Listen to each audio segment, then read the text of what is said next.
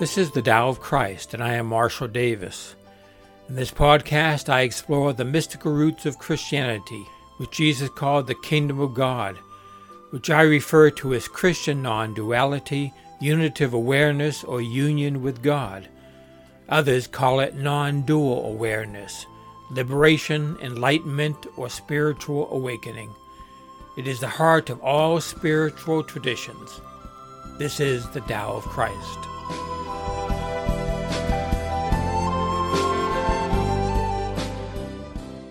Good afternoon. This is Marshall Davis. The Sunday before last, the pastor of the church that we attend made a statement that kept me thinking long after the benediction was over. That's a sign of a good sermon.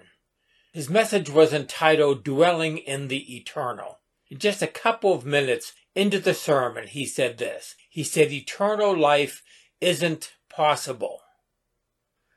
Doesn't eternal mean having no beginning and no end? So how can anybody who has a birthday and a limited lifespan ever have eternal life? And then he went on to quote Meister Eckhart. He said, People who dwell in God dwell in the eternal now. I began to think about what he said, and I barely heard the rest of the sermon. That also is a sign of a good sermon. A sermon is meant to bring us into the presence of the divine. And once we are there, consciously, there's no need for more words, they just get in the way.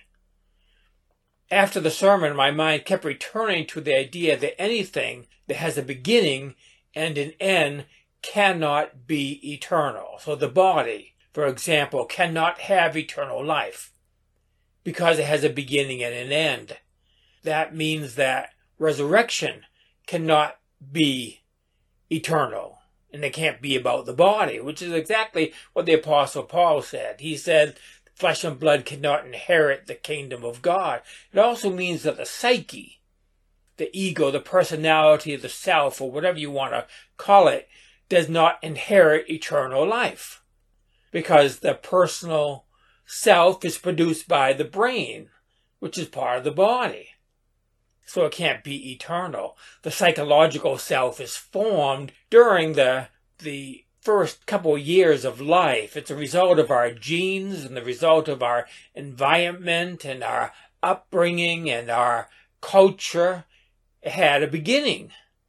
We can't even remember when that beginning was, sometime early in our lives. And nothing that has a beginning is eternal has an end. Nothing that has an end can be eternal. That means that eternal life has nothing to do with the body or with the personal individual self that most people think they are. So, what is eternal life? In the Gospels, the rich young ruler came to Jesus and asked what he had to do to inherit eternal life. So let me ask the question How do we inherit eternal life? Eternal life is a matter of identity. If we identify with the body, or the brain, or the mind, or the ego, or the personality, then we die. Then eternal life is impossible. The human self cannot inherit or possess eternal life. It's not so ma- much a matter of how to inherit eternal life as it is who or what inherits eternal life. That's a that's a big difference between the teaching of Jesus and the teaching of traditional Christianity, which one listener recently called corporate Christianity. And that phrase got me thinking for a long time too. Big box Christianity is more a business than spirituality. It's more interested in numbers than faith. Evangelicalism, like most of traditional and mainline Christianity, has become a business.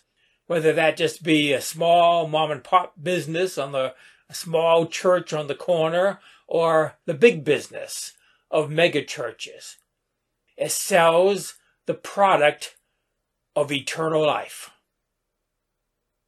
It tries to recruit you by offering you eternal life. They say, pray the right prayer, believe the right things, do the right things, say the right words, and you get eternal life. It's a transaction. Beneath it is the assumption that we, as individual personal selves, can possess eternal life as long as we jump through the right religious hoops. Well, that's not true. No person can inherit eternal life. That is because the person is an illusion. It's not real. It has no substance. It has no existence beyond the brain. It's a momentary phenomenon caused by this body that lasts the few years that this body lives and then it dies with the body. Persons cannot inherit eternal life any more than flesh and blood can inherit eternal life. There are no persons in heaven. Souls, when understood as individual spiritual entities floating in some type of heavenly realm, are a myth. This idea is the desperate attempt of the ego to survive death. But our egos are not eternal. They have a beginning and an end and therefore cannot inherit or possess eternal life. So, what does inherit eternal life?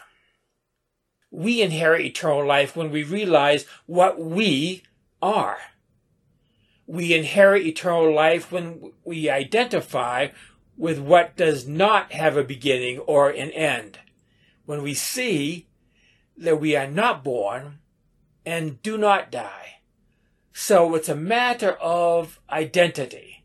That's why self inquiry is so important. Because through self inquiry, we see that we are not persons.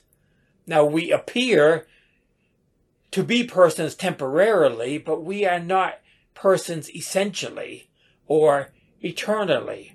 We are that which includes the person, but transcends all persons. Furthermore, and this is going to be hard for Christians to accept, God is not a person. Our egos relate to God as a big ego sitting on a throne in heaven because that is all the ego can conceive of when it begins to try to think about the divine. But that's not what we are or what God is. That's making God in our own image. It is projecting it on the, we are projecting on the backdrop of the universe and calling this God.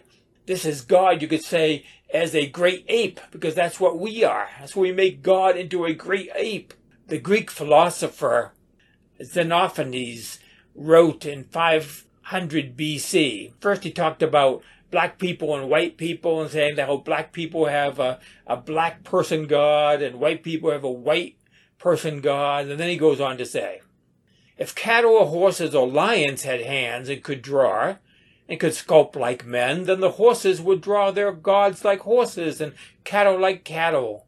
And each they would shape bodies of gods in the likeness each kind of their own. God, as a personal human ego, did not exist before humans existed and before humans thought this up. Even to call God him is a distortion. God, true God is eternal. Eternal life is gained by giving up our identification with that which is not eternal and seeing that we really are is eternal. It is seeing through the illusion of what we thought we were and seeing what we really are. We are that which is not born and does not die. The rich young ruler in the gospel story came up to Jesus and asked what he had to do to inherit eternal life. Inheritance implies a death and a gift. When my mother died years ago, she left a will that spelled out the inheritance that each of her children would receive for there to be an inheritance, someone has to die. For traditional Christianity, that someone is Jesus. And that gave birth to substitutionary atonement and all that. But Jesus did not talk about that. He talked about the death of the self or the soul. He said, For whoever wants to save their life will lose it, whoever loses their life for me will find it. And the word here in the Greek that Jesus is, is using is suke, which refers to the psyche, the psychological self. When the self dies, and we see our true identity as the eternal one, which is represented by Christ in this verse, then we inherit eternal life.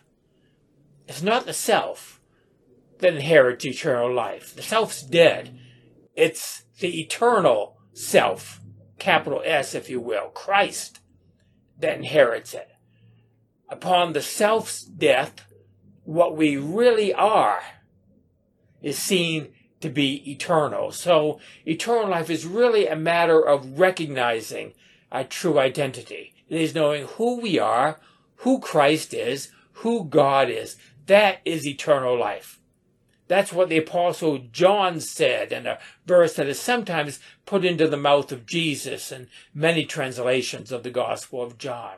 He said this, this is eternal life, that they may know you, the only true God, and Jesus Christ whom you have sent.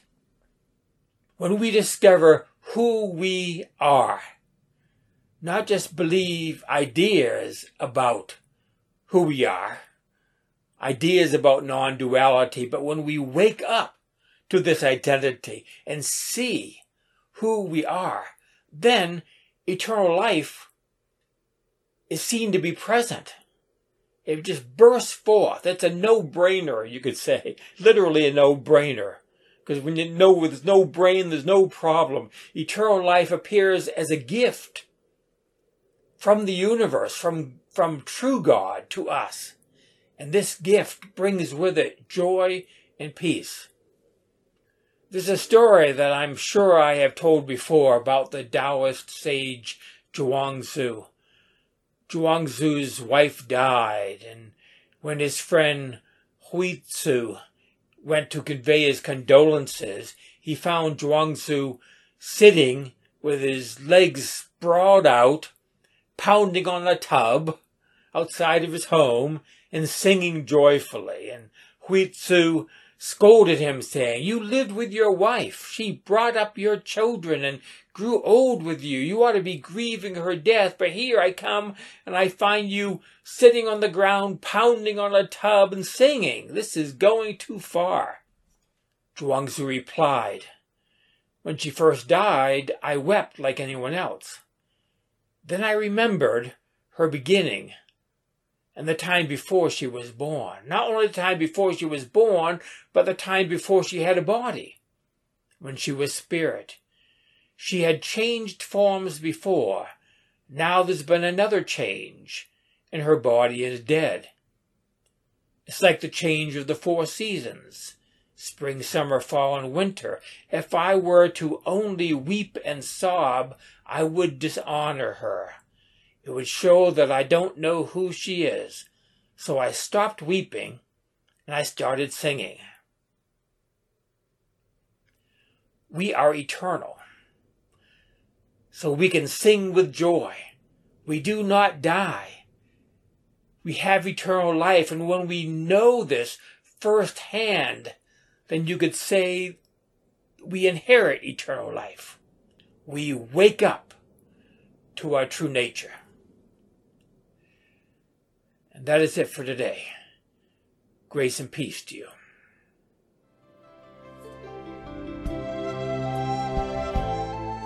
That is the Tao of Christ for today. Thank you for listening. You can access other episodes of this podcast at thedaoofchrist.com. You can also find these podcasts in video format at my YouTube channel at christiannonduality.net my blog, Spiritual Reflections, can be found at marshalldavis.us. There you will also find a link to my books and my email address. Join me next time for another episode of the Tao of Christ.